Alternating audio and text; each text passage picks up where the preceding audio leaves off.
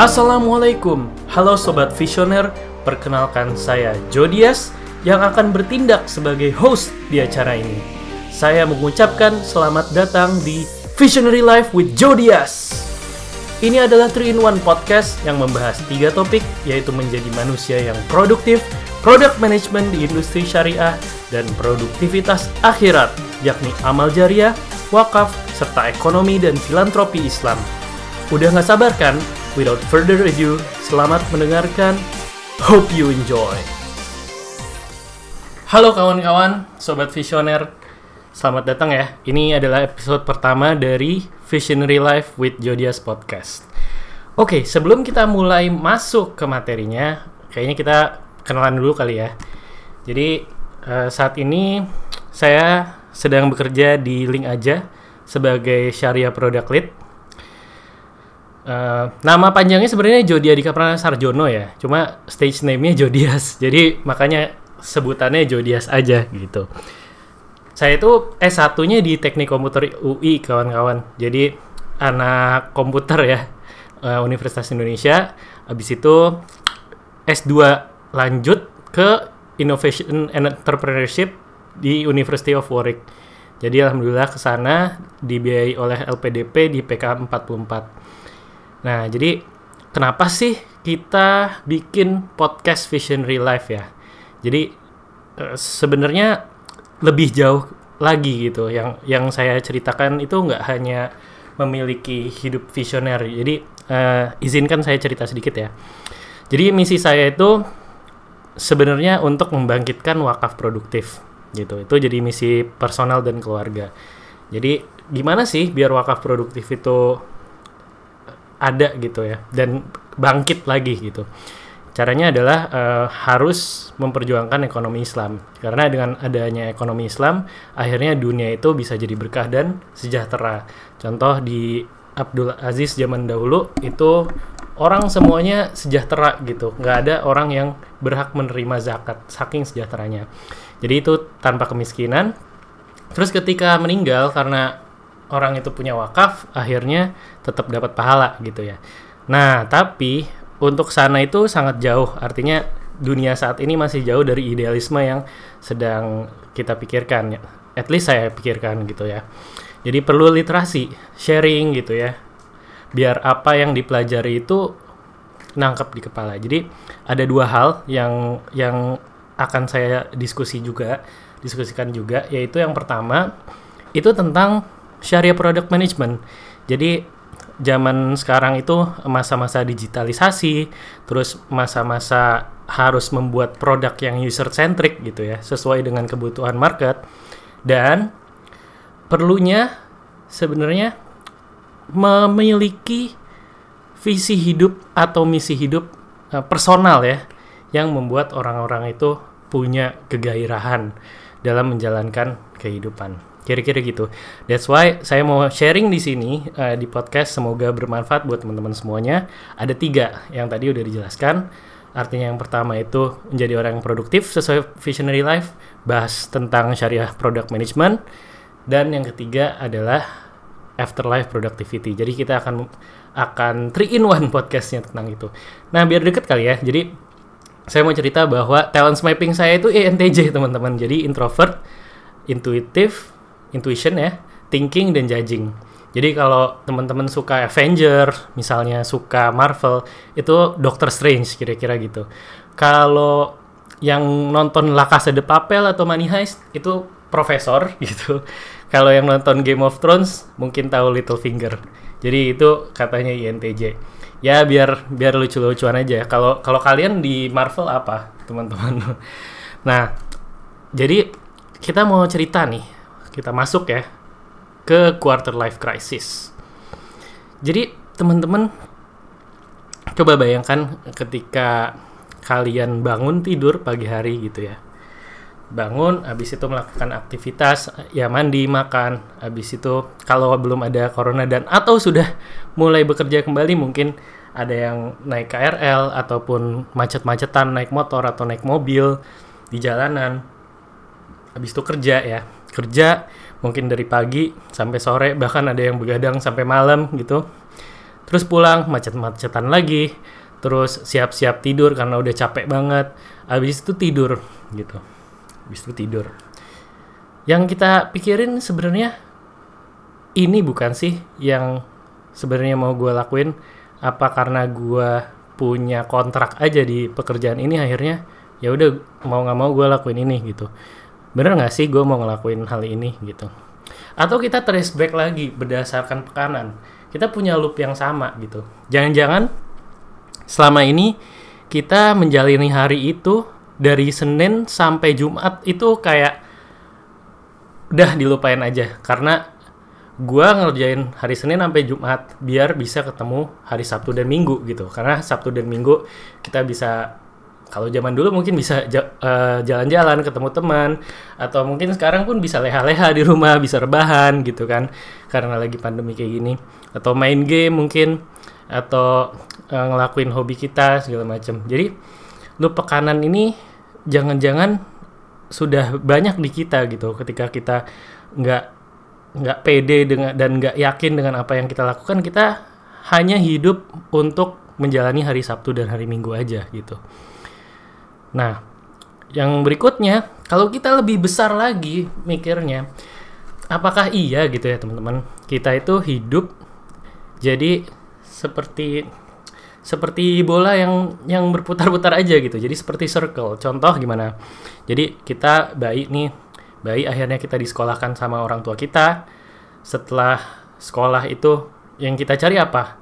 Yang kita cari adalah nilai gitu. Setelah kita udah dapet nilai gitu, Kenapa mesti dapat nilai tinggi? Ya kita dapat nilai tinggi biar bisa dapat kerja gitu. Oke, terus kalau kita kerja buat apa? Iya, kita harus kerja biar kita bisa nikah gitu. Karena kalau uh, udah udah selesai kuliah misalnya, habis itu kita udah kerja, pasti ditanyain sama tante sama om kita misal, kan udah kerja nih, kapan nikah, kapan nikah? Ya jadi ya kalau nggak bisa kalau nggak kerja nggak mungkin nggak mungkin dong uh, lu nikah gitu. Gampangnya gitu kan biasanya. Terus kalau udah nikah gitu biasanya ya akhirnya ditanyain lagi gitu kan kapan sih punya anak? gitu. Jadi next stepnya setelah nikah ya punya anak gitu. Nah punya anak biar apa? Biar anaknya bisa sekolah lagi gitu. Biar sekolah terus sekolah anaknya sekolah buat apa buat dapat nilai. Nah, terus gitu lagi buat dapat nilai biar apa? Biar dapat kerja. Dapat kerja biar apa? Biar anaknya bisa nikah dan seterusnya. Jadi udah gitu-gitu aja hidupnya. Apakah apakah itu gitu. Terus ya ujungnya meninggal gitu kita. Ya mau nggak mau pasti kan di ujung apa sih ujung dari hidup ini ya? Ya meninggal itu sendiri gitu, teman-teman. Jadi mungkin udah saatnya gitu ya, teman-teman. Kita retrospektif habis itu kita reflektif juga dan review kehidupan kita jangan-jangan selama ini prinsip hidup kita seperti apa yang sering banget di digaungkan oleh sosial media kali ya. Jadi bilangnya gini hidup itu kayak air mengalir aja go with the flow gitu ya kan? Karena ya udah uh, lu sans aja menjalani hidup YOLO gitu you only live once gitu. Mau ngapain? Ya udah hidup kayak air, air mengalir aja gitu kan Cuma justru di sini uh, yang harus kita pikirin teman-teman. Kalau hidup kayak air mengalir aja gitu. Air itu satu ya. Air itu mengalir dari mana ke mana sih teman-teman? Dari tempat tinggi ke tempat yang rendah teman-teman. Artinya kalau kita hidup seperti air mengalir aja, ujung-ujungnya kita akan jatuh atau terletak di tempat yang lebih rendah dari sebelumnya itu kalau kita memiliki hidup seperti filosofi air mengalir gitu. Selanjutnya, air yang mengalir itu bisa mengantarkan kita ke mana-mana. Mungkin bisa ke air terjun yang indah, mungkin bisa ke pantai dengan ombak yang yang luar biasa menakjubkan gitu ya. Tapi bisa juga ke jurang, ya kan? Ke air air curam yang uh, yang terjun yang curam sekali, bisa juga mengantarkan kita akhirnya ke hutan belantara gitu.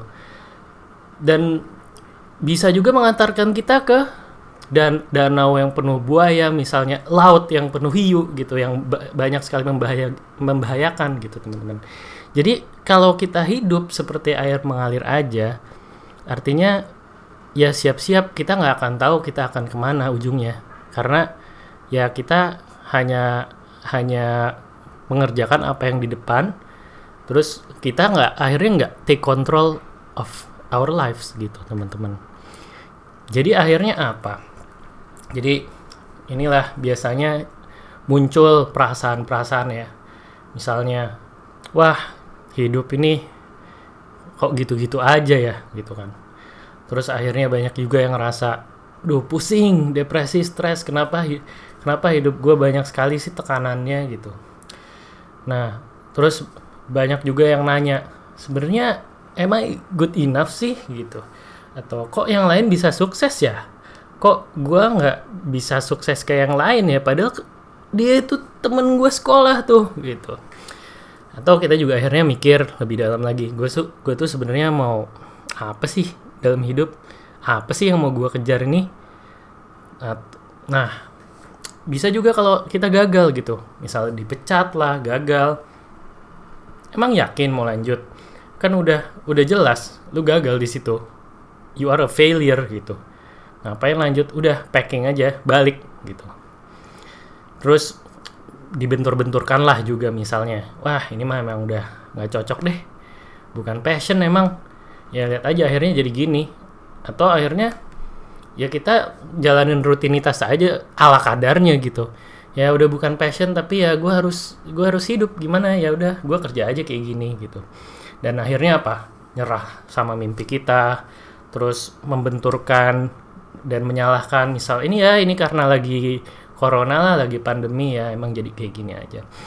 Nah bisa jadi teman-teman orang yang seperti ini itu lagi masuk fase namanya quarter life crisis gitu jadi kalau kata psikolog katanya ya itu fase umur antara 20 sampai 30 ini paling rentan masuk ke dalam namanya quarter life crisis. Quarter itu kan sebenarnya seperempat ya. Jadi kalau ada 100 umurnya berarti ya 25 kalau 80 umurnya berarti 20 gitu kan.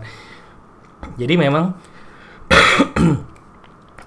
dengan quarter life crisis ini bisa bikin kita galau, bisa bikin kita insecure, ngerasa nggak fulfill, bahkan depresi berkepanjangan. Karena orang yang masuk ke dalam quarter life crisis ini dia akan mempertanyakan hidupnya. Sebenarnya hidup kita tuh mau dibawa ke mana sih? Apa sih sebenarnya arti dari hidup gua ini?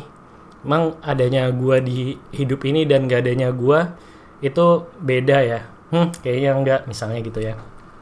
Nah jadi saya mau cerita sedikit bahwa saya sendiri itu masuk ke quarter life crisis itu persis di umur 20 jadi ceritanya lagi kuliah gitu terus rugi karena ditipu ya uh, sampai waktu itu 60 juta uh, yang besar sekali buat saya waktu itu. Terus tahun depannya pengen ngembaliin itu oke okay, kita harus bisnis segala macam semangat banget terus jalanin uh, ambisius segala macam. Akhirnya bikin pertanian cabai lah. Nanti kita akan bahas itu lebih dalam ya. Rugi lagi 150 juta sampai akhirnya ya punya hutang yang luar biasa besar gitu kan. Yang tadinya hidup itu penuh obsesi ya gitu misalnya mikir wah gue pengen beli motor yang keren gitu ya misal Ninja atau PCX gitu terus gue juga pengen beli mobil sport gitu ya misalnya atau gue pengen punya rumah sendiri gini-gini gitu-gitu. Apa karena zaman dulu juga sering terpapar sama MLM ya. Karena dulu juga jujur ikutan MLM nah jadi terjebak pada obsesi juga. Jadi ya bersyukur sebenarnya waktu itu ya. Jadi akhirnya mikir waduh sebenarnya hidup tuh buat apa ya? Kayaknya kayaknya nggak gini-gini aja deh. Akhirnya gue ketemu sama senior. Jadi namanya uh, Bang Diher. Bener-bener dia salah satu yang sangat uh, gue kagumi lah admire. Terus di situ dia bilang gitu ya kita emang udah biasa hidup dari TK sekolah kan? Habis itu sekolah lagi ke mana? SD habis SD kita udah biasa sekolah lagi ke SMP habis SMP kita udah biasa sekolah lagi ke SMA setelah SMA udah jelas S1 biasanya gitu ya. Apalagi yang kelas menengah ya. Habis S1 nah ini nih baru baru aneh nih. Biasanya ada track yang jelas ya. Kok tapi saat ini enggak gitu. Mau sekolah lagi bisa S2 S2 nya pun di mana gitu kan. Terus kita bisa langsung bikin bisnis kita bisa freelance kita bisa nikah gitu banyak banget opsi-opsinya gitu. Terus akhirnya ya jadi mikir di sini ini tuh beda. Jadi kita harus tahu hal-hal ya tentang diri kita. Dan kenapa ya kita udah sekolah lama-lama gitu ya? Tapi hal-hal yang kayak gini malah nggak bisa terjawab gitu teman-teman. Aneh nggak sih? Kita udah belasan tahun sekolah gitu kan. Nah uh, saya ada beberapa asumsi ya yang pertama itu kita nggak dibiasakan untuk bertanya kenapa. Jadi kalau kita ngelakuin suatu hal ataupun disuruh ngelakuin satu hal gitu, itu nggak dikasih tahu purpose yang jelas. Ya udah memang memang itu yang disuruh gitu ya. Jadi jalanin gitu. Contoh sekolah SMA gitu. Kita pas SMA ya belajar bahasa Indonesia, bahasa Inggris, uh, IPA ada fisika, biologi, kimia, segala macam ada olahraga, gamelan misalnya gitu, musik. Nah, kita beneran semuanya dipelajarin gitu. Tapi pernah nggak kita nanya kenapa ya kita mesti belajar semua itu gitu. Dan ini nyambung ke contoh yang nomor dua ya. Jadi kita dibesarkan untuk jadi orang yang sama. Dan ini bahaya teman-teman. Kita dibesarkan untuk bisa dap untuk bisa ngerjain soal ya, ngerjain tes gitu. Dengan berbagai macam subjek gitu kan. Jadi semua orang itu tesnya sama. Ya kalau lagi SMA kembali lagi cari contohnya ya. Ya artinya ya kalau dia orang IPA harus tes fisika, biologi, kimia dan lain-lain segala macam. Padahal binatang aja kalau ada pepatah gitu ya, ya jangan jangan menilai monyet dari kemampuan dia berenang. Sebaliknya juga jangan menilai ikan dari kemampuan yang memanjat gitu. Karena bukan cuma binatang, bahkan kita gitu. Kita itu adalah orang-orang yang unik setiap dari kita, setiap dari kamu. Itu adalah orang-orang unik dan orang-orang yang punya kekuatan luar biasa beda dengan orang lain gitu. That's why ada kita semua, ada kamu gitu. Jadi yang ketiga itu alasannya karena kita hidup pada sistem sebenarnya untuk mempersiapkan zaman di era industri zaman dulu gitu. Jadi abad 18 itu kan ini mungkin ya asumsi ya. Jadi abad 18 itu kan industri baru revolusi gitu ya. Terus akhirnya banyak sekolah sekolah-sekolah segala macam gitu. Nah sekolahnya juga ya yang dibentuk akhirnya ke arah keseragaman tadi teman-teman. Jadi jadi dengan dengan perusahaan yang semakin besar gimana sih caranya biar revenue-nya makin besar?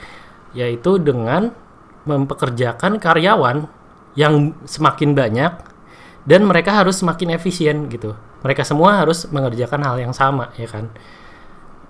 Kalau di industri kan kayak gitu. Jadi akhirnya dipersiapkanlah sekolah-sekolah untuk untuk kayak gitu Nah, sementara sekarang zamannya udah berbeda gitu. Nanti kita akan deep dive lebih dalam ke situ ya.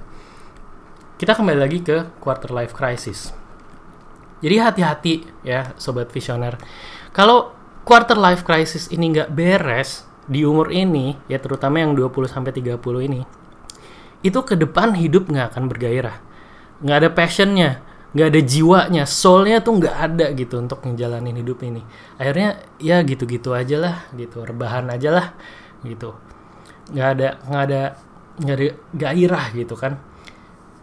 Makanya sebenarnya uh, saya dari 2013 itu menyusun banget si visionary life uh, buat buku dan juga uh, frameworknya gitu ya. Jadi ini udah uh, saya jelasin juga di bukunya dan ini juga kenapa podcast ini ada gitu. Jadi kalau kita bisa bikin komunitas ya teman-teman, kita bakal bikin barengan nih ya uh, kita gitu. kita bikin anti quarter life crisis crisis club nggak tahu udah bener apa nggak pokoknya itulah jadi kita bikin komunitas sendiri anti quarter life crisis gitu siap ya teman-teman ya Oke teman-teman, sekarang kita masuk ke tiga hal yang menjadi faktor utama secara personal ya. Kalau tadi kan secara global ya. Kenapa kita mengalami quarter life crisis gitu. Jadi yang pertama teman-teman, tentang mimpi. Jadi mungkin kita udah sering ya fokus terhadap apa yang ada di depan mata dan melihat aktivitas yang sering kita lakukan sehingga kita udah keburu capek gitu karena aktivitasnya udah penuh, kita udah nggak ada waktu lagi, yang kita butuhkan hanya istirahat, kita udah pulang sudah malam dan udah nggak ada waktu lagi, dan kemungkinan besar juga karena kita tidak menyiapkan slot di mana kita bisa review kehidupan kita atau melakukan retrospektif terhadap kehidupan kita. Jadi kita nggak pernah mikirin mimpi kita itu apa sebenarnya, atau yang kedua mungkin nggak serius kita mikirin mimpi kita gitu. Jadi sabtu minggu juga kita habiskan waktunya untuk misal uh, istirahat untuk leha-leha untuk uh, ngobrol sama mungkin sama keluarga segala macam. Tapi waktu untuk diri kita sendirinya kurang sehingga kita tidak menaruh tidak menaruh perhatian kita yang tepat kepada mimpi kita gitu. Jadi kalau kita udah sering mikir ya dengan diri kita sendiri. Ujung-ujungnya kita jadi bisa tahu apa sih yang harusnya kita lakukan di dunia ini. Tujuannya apa visinya apa misinya itu apa gitu. Jadi poin yang pertama itu tentang kurangnya perhatian kita kepada mimpi kita. Yang kedua itu bisa versus mau. Jadi kita terjebak antara apa yang bisa kita lakuin tapi nggak bisa kita nggak kita mau lakuin. Atau yang kedua kita mau sih lakuin ini tapi nggak bisa kita lakuin karena nggak ada skillnya. Contoh kayaknya gue punya passion untuk nulis deh tapi gue nggak jago nih gue bisanya jadi admin. Gimana ya? Ya udah deh gue lanjutin aja deh kerjaan sebagai admin gitu. Padahal kita punya passion menulis atau kita mau banget untuk menulis gitu. Yang terakhir teman-teman itu mungkin karena kebanyakan kita melihat atau berpikirnya dari cara pandang dunia melihat kita. Jadi kita mikir apa sih kata dunia gitu. Jadi karena banyak yang nyepelin mimpi kamu misalnya ditakut-takutin, eh nanti gagal loh. Udah jelas kan jalanmu yang ini bukan yang itu. Ngapain ngurusin itu? Ngapain pengen nyobain yang itu? Ini kan jalan kamu. Ini kamu juga hidup udah mapan misalnya. Gitu. Jadi kalau ada yang terjebak di yang ketiga ini sebenarnya mungkin kita harus semakin mikir lagi ya. Kita tuh hidup buat diri kita sendiri atau buat orang lain ya? Gitu. Nah even buat orang tua nih kawan-kawan. Jadi orang tua itu jelas ya harus kita hormati harus kita sayangi gitu. Cuman memang dengan adanya generation gap ini ini yang bikin sebenarnya pola pikir orang tua dan termasuk ya itu peluang yang terjadi dan ada di masa orang tua kita di generasi sebelum kita dengan generasi kita itu bisa jadi beda banget teman-teman. Jadi kalau ada advice apa dengan orang tua dan kita tahu ini sebenarnya bertentangan nih kayaknya gitu. Dan dan kita sudah cukup yakin bahwa kita punya jalan sendiri gitu gini teman-teman sebenarnya orang tua tuh cuma pengen anaknya bahagia itu aja gitu. Nah once kita bisa membuktikan itu ya itu insya Allah orang tua tuh sebenarnya aman gitu. Jadi kita jangan melihat apa kata dunia. Kita menghidupi diri kita sendiri dan kita juga tahu jalan yang menurut kita paling baik untuk diri kita sendiri. Karena ujung-ujungnya ya kawan-kawan kalau kita kita sukses, kita akhirnya berhasil gitu. Ujung-ujungnya dunia juga akan bilang balik ke kita, oh iya, uh, sekarang kamu sukses ya, sekarang kamu hebat ya, kok bisa sih, gimana caranya? Ujung-ujung kayak gitu, teman-teman. Jadi jadi di luar itu ibaratnya noise ya. Jadi hanya hanya bunyi-bunyian aja dan kita harus tetap teguh pada pendirian kita untuk menjalani apa yang kita mau untuk lakukan. Oke, jadi kita masuk ya ke sesi yang terakhir. Jadi sesi yang terakhir ini kita akan ngebahas tentang gimana cara kita untuk melawan si quarter life crisis ini. Karena kita kan udah menjadi anti quarter life crisis club kan ya. Jadi yang pertama itu kita harus punya self awareness teman-teman. Jadi self awareness ini penting uh, dan kita bisa lakuin dengan tiga hal. Yang pertama kita tahu kelebihan kita gitu. Terus yang kedua kita tahu limitasi kita dan yang ketiga tahu kekurangan kita. Jadi kelebihan itu sangat penting ya. Bahkan sering banget pasti teman-teman juga tahu adanya SWOT analysis gitu ya. Yang pertanyaan itu apa? Strength. Itu pasti strength. Jadi yang harus kita tahu adalah kita sebenarnya punya kelebihan di mana. Kembali lagi tadi kita udah bahas bahwa setiap orang itu unik dan kita juga tahu bahwa kamu itu pasti unik dan saya juga unik dan kita semua orang pasti punya kelebihan yang beda dengan orang lain gitu. Jadi kita bisa uh, dengan cara berpikir sendiri misalnya ya. Oke, iya sebenarnya apa ya yang kira-kira uh, saya punya kelebihannya?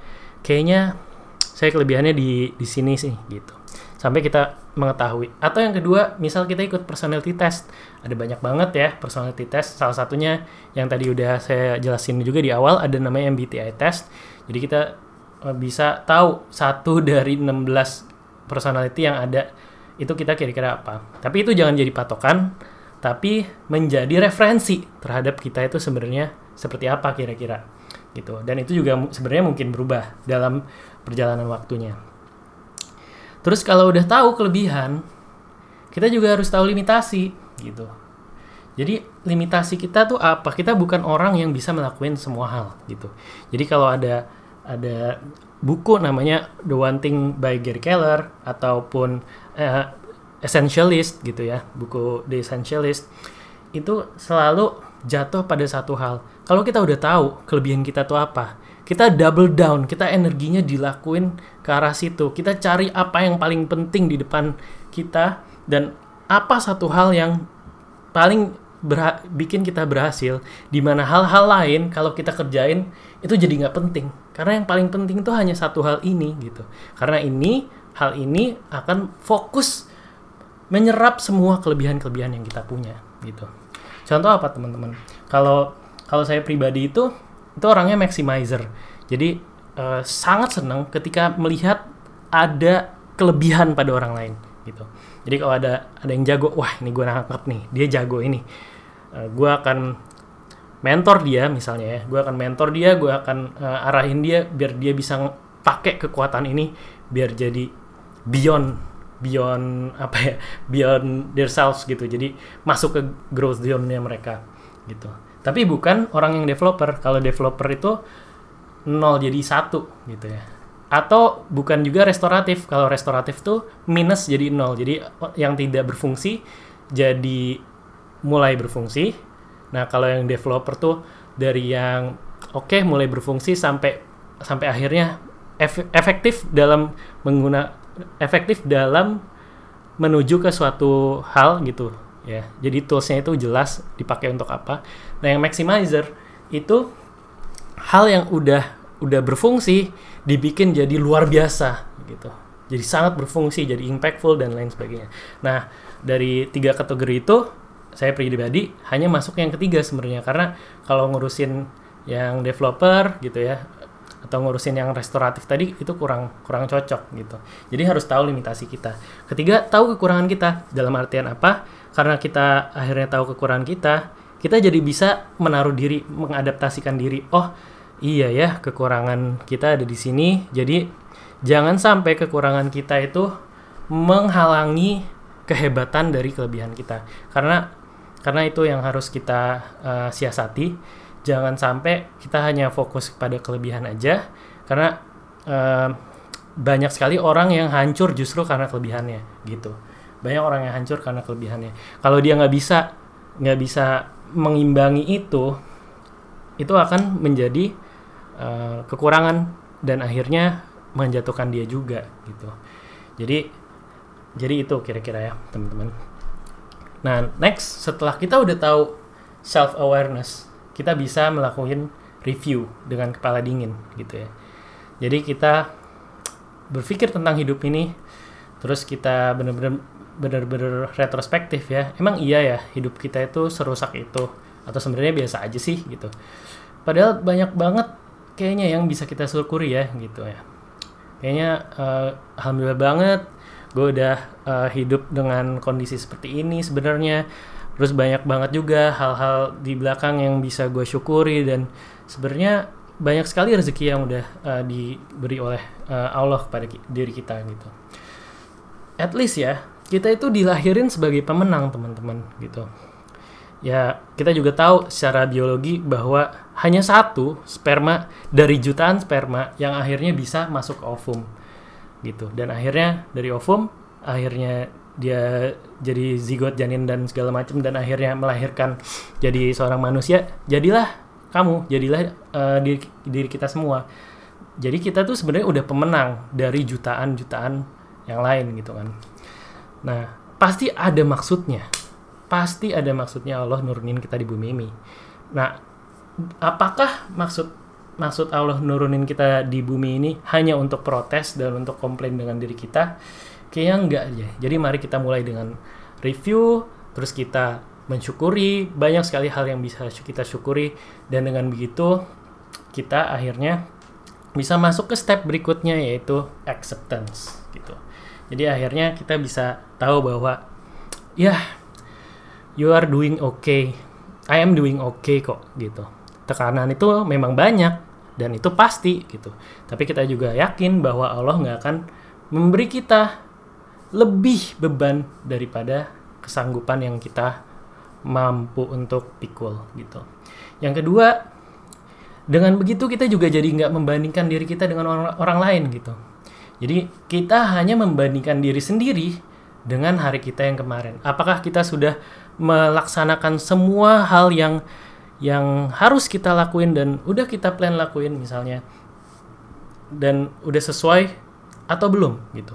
Atau jangan-jangan hari kemarin itu lebih baik daripada kita hari ini gitu. Dan itu termasuk kita jadi orang yang merugi gitu. Jadi jangan kita bandingkan dengan orang lain karena setiap orang itu karena unik kembali lagi setiap orang juga pasti punya time zone masing-masing teman-teman.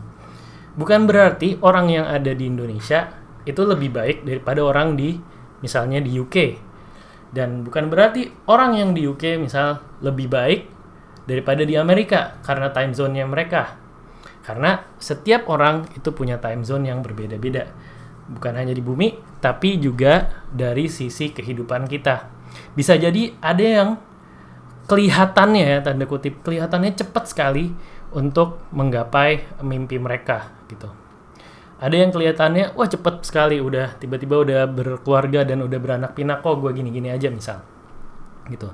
Karena setiap orang punya time zone masing-masing dan make sure kita fokus pada time zone kita. Caranya gimana? Kita bikin sistem kita uh, bikin dan push ourselves to the limit sehingga kita keluar dari comfort zone kita.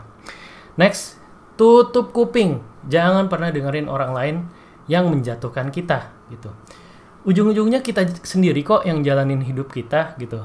Bukan orang itu kan. Jadi kalau kita kebanyakan dengerin yang negatif-negatif gitu itu ya kita nggak akan ke mana-mana. Dan sebenarnya kita justru harus kasihan juga sama orang yang uh, punya negatif thinking seperti seperti itu gitu. Karena ketika ketika dia melakukan atau ngomong hal-hal yang negatif sebenarnya dia juga sedang berafirmasi pada dirinya sendiri gitu. Jadi jangan jangan dengerin dan tutup kuping orang-orang yang menjatuhkan. Kita harus banyakin hal-hal uh, dengerin hal-hal yang positif. Um, misalnya podcast ini gitu ataupun ya teman-teman dan dan teman-teman dan uh, influence kita yang positif gitu. Jadi kita make sure kita selimuti diri kita dari hal-hal yang positif. Next, jangan takut gagal, teman-teman, karena gagal itu bagian dari kesuksesan. Kita masih muda, apalagi yang quarter life crisis ini kebanyakan kan ya masih belasan mungkin atau 20-an gitu ya umurnya. Kita masih muda. Satu hal yang kita punya dan dan orang-orang yang kita anggap sukses misalnya yang udah umur 30, 40, 50 tahun itu itu hanya waktu teman-teman kita harusnya double down energi kita fokus ke waktu kita untuk ngelakuin hal-hal yang bermanfaat. Jangan jangan kita dilenakan dengan waktu yang begitu banyak dan energi yang begitu masih kuat kita masih prima gitu ya ke hal-hal yang kurang produktif gitu. Jadi kita harus take risk take, take risk yang banyak. Karena apa sih? Apa sih yang mungkin terjadi? Hal-hal terburuk apa sih yang mungkin terjadi kalau kita take risk gitu nggak ada teman-teman. Kita tuh masih punya waktu. Kalau masalah uang saya juga udah sampai negatif dan utang banyak banget. Akhirnya ujung-ujungnya aman-aman aja tuh biasa-biasa aja tuh. Jadi jangan terlalu takut sama utang atau segala macam. Fokusin pada uh, aktualisasi diri kita. Nah jadi untuk masuk ke aktualisasi diri itu pasti kita akan menemui kegagalan. Ya mungkin kita memang terbiasa ya di sekolah itu dengan nilai gitu. Jadi nih orang yang apalagi orang yang pinter di kelas gitu ya. Dia udah sering banget dapat nilai yang bagus-bagus terus. Nah, hati-hati juga tuh kalau yang orang-orang tipe seperti itu kalau dapat gagal dia pasti hancur langsung eh, serasa hancur hidupnya gitu. Jadi kita harus terbiasa dengan kegagalan karena justru kegagalan demi kegagalan itu yang bikin kita menjadi sukses cek orang-orang di luar sana, cari dan bawa ke saya mana orang yang udah sukses tapi nggak pernah ketemu kegagalan. Nggak ada. Jadi kegagalan is part of the process untuk kita menjadi sukses. Next, kita harus percaya sama diri sendiri dan juga yang paling penting bertanggung jawab pada diri kita sendiri.